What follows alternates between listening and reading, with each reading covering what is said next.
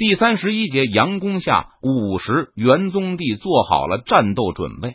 他的主力营不参加今天的总攻，因为元宗帝总是有些担心，需要防备李国英还有什么后手。当太阳到了约定的位置时，还不等元宗帝下令，他就听到通远门李来亨那里突然响起了密集的战鼓声。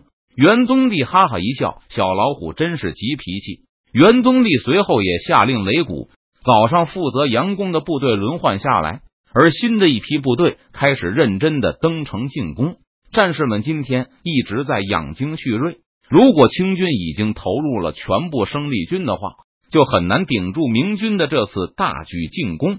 在明军的主攻阵地上，清军发现明军的攻势突然变得猛烈起来，几乎所有的梯子都同时剧烈的摇晃，大批的明军正涌上城来。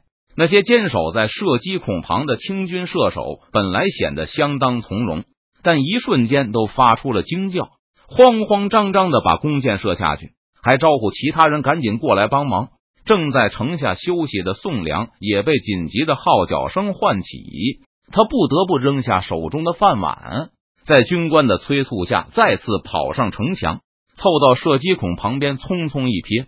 宋良就看到城外的梯子上爬满了明军的士兵，通过射击孔能够看到城下有大批敌兵已经跑到城墙边，围拢在梯子脚旁。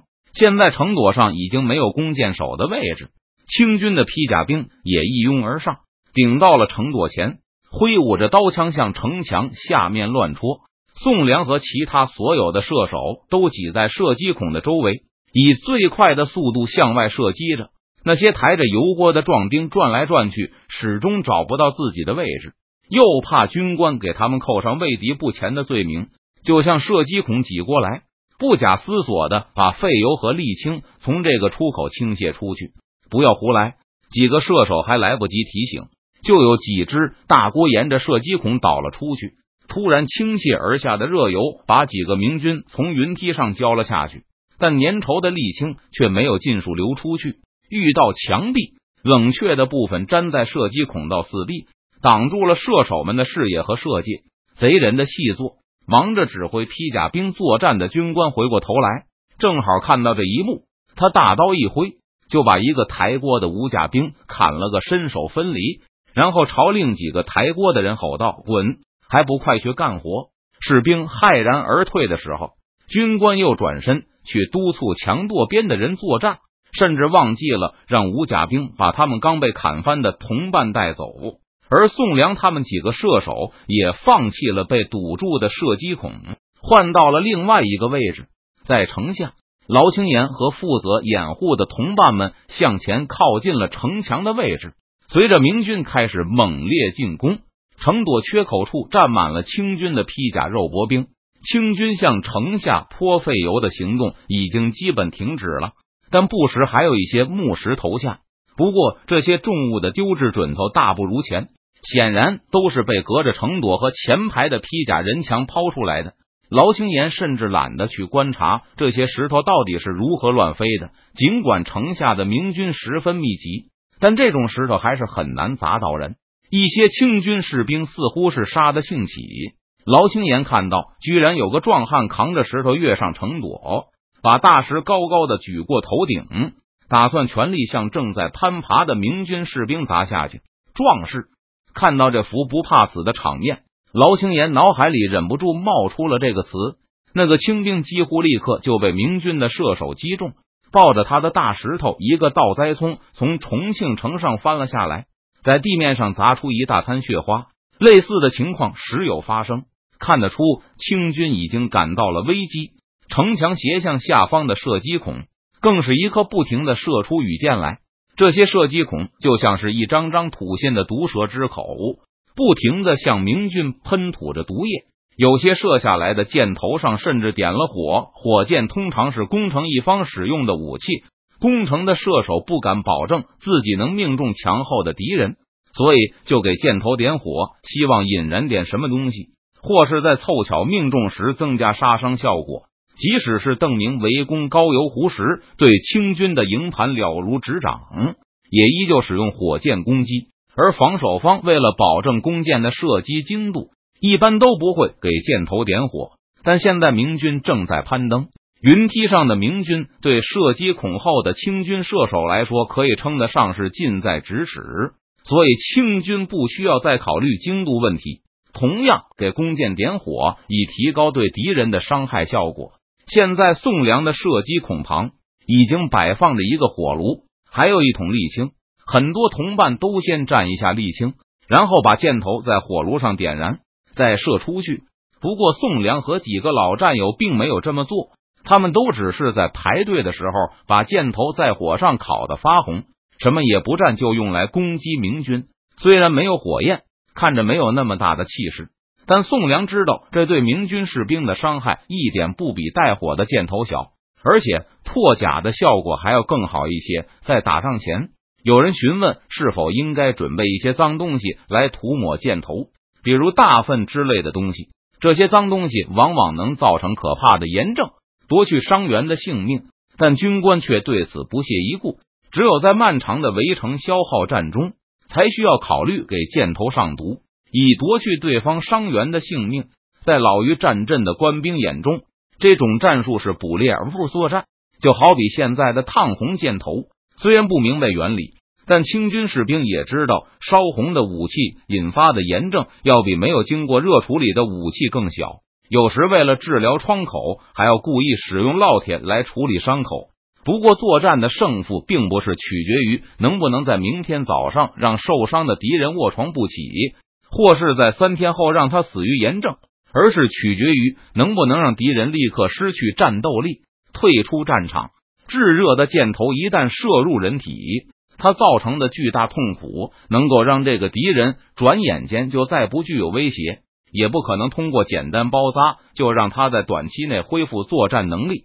城垛上已经传来金戈相交的声音，簇拥在城头的披甲兵正在拿武器去敲打那些明军举在头顶的盾牌。云梯最上面的明军会全力用盾牌进行防御，虽然被清军居高临下的攻打没有还手的能力。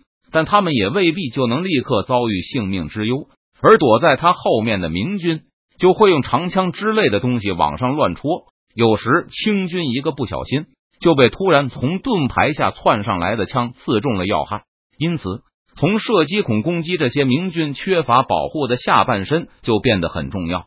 宋良和他的同伴额头上都开始冒出汗珠，但依旧不停的射击着。每当有明军被他们射中腿脚后，就会惨叫着从云梯上跌落。不过，射击孔造成的巨大杀伤也引起了明军的注意。不时有明军的弩箭从射击孔钻进来，这些全铁的硬箭就算射在孔壁上，有时也会发生劲头十足的弹射，伤到那些凑得太近的清军射手。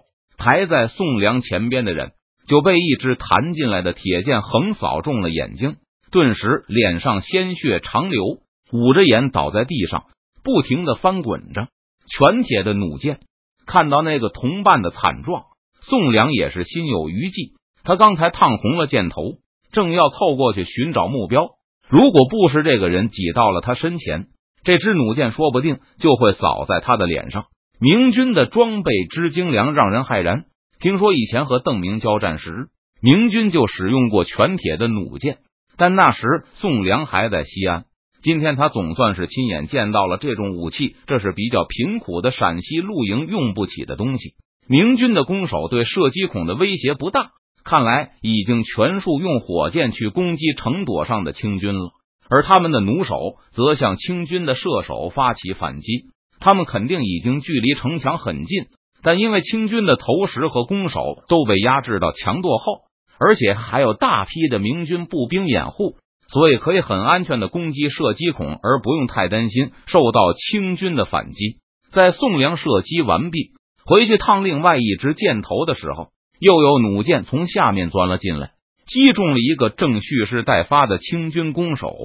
这个弓手一头扎入孔中，一声不吭的咽了气。其他的清军弓手把死尸从射击孔里拖出来，甩到一边，继续攻击明军。噗！又是沉闷的一声。又是一个清军射手被弩箭毙命。随着明军越来越接近城头，清军的注意力越来越被吸引到这些排头兵身上的时候，明军的弩手也变得越发活跃起来，对射击孔的反击变得越来越频繁，准头也不断提高。显然，他们已经逼到了距离城墙很近的地方。不过，宋良他们没有时间去对付这些威胁巨大的目标。宋良每次占用射击孔的时候，只有一两个呼吸的时间可以利用。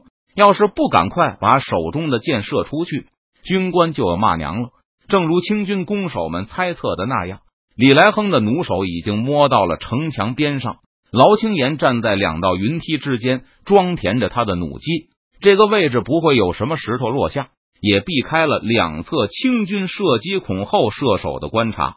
等装好弩箭后，劳青岩就会突然跳出去，对准清军的射击孔来上那么一发。如果是单挑，弩手和有射击孔保护的墙上射手对射。肯定是有输没赢，但现在情况完全不同。